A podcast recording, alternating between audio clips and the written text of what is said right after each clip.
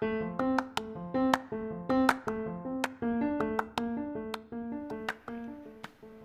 kawan, salam kenal ya.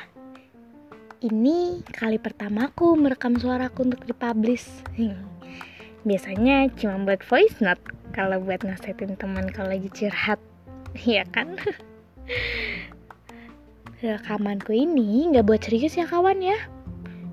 Untuk nemenin kalian aja.